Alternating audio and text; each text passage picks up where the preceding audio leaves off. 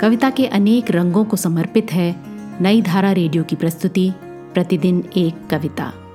कीजिए अपने हर दिन की शुरुआत एक कविता के साथ।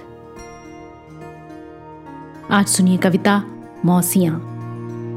इस कविता को लिखा डॉक्टर अनामिका ने।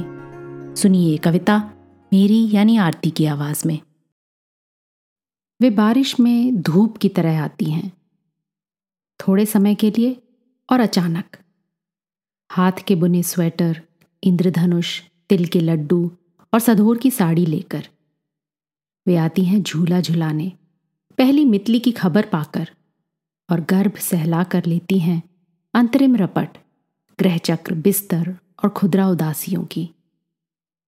झाड़ती हैं जाले, संभालती हैं बक्से, मेहनत से सुलझाती हैं भीतर तक उलझे बाल, कर देती हैं चोटी पाटी और डांटती भी जाती हैं, किरी पगली तू किस धुन में रहती है कि बालों की गांठें भी तुझसे ठीक से निकलती नहीं।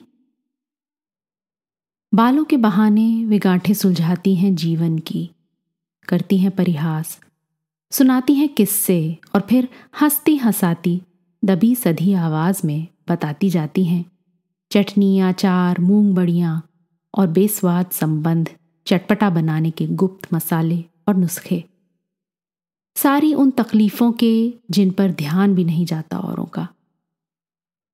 आंखों के नीचे धीरे धीरे जिसके पसर जाते हैं साए, और गर्भ से रिश्ते हैं महीनों चुपचाप खून के आंसू से।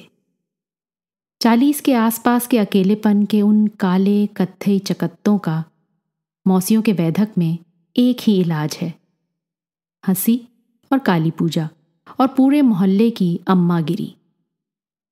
बीसवीं शती की कूड़ा गाड़ी लेती गई खेत से कोड़कर अपने जीवन की कुछ ज़रूरी चीज़ें, जैसे मौसीपन, बुआपन, चाचीपन थी।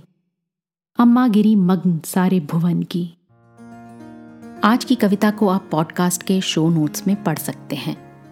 आप जहां भी प्रतिदिन एक कविता सुन रहे हैं वहां अपने कमेंट्स शेयर करना ना भूलें।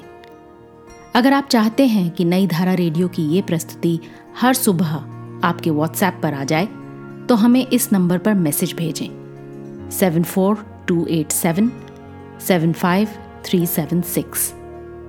कल एक और कविता के साथ फिर मिलेंगे।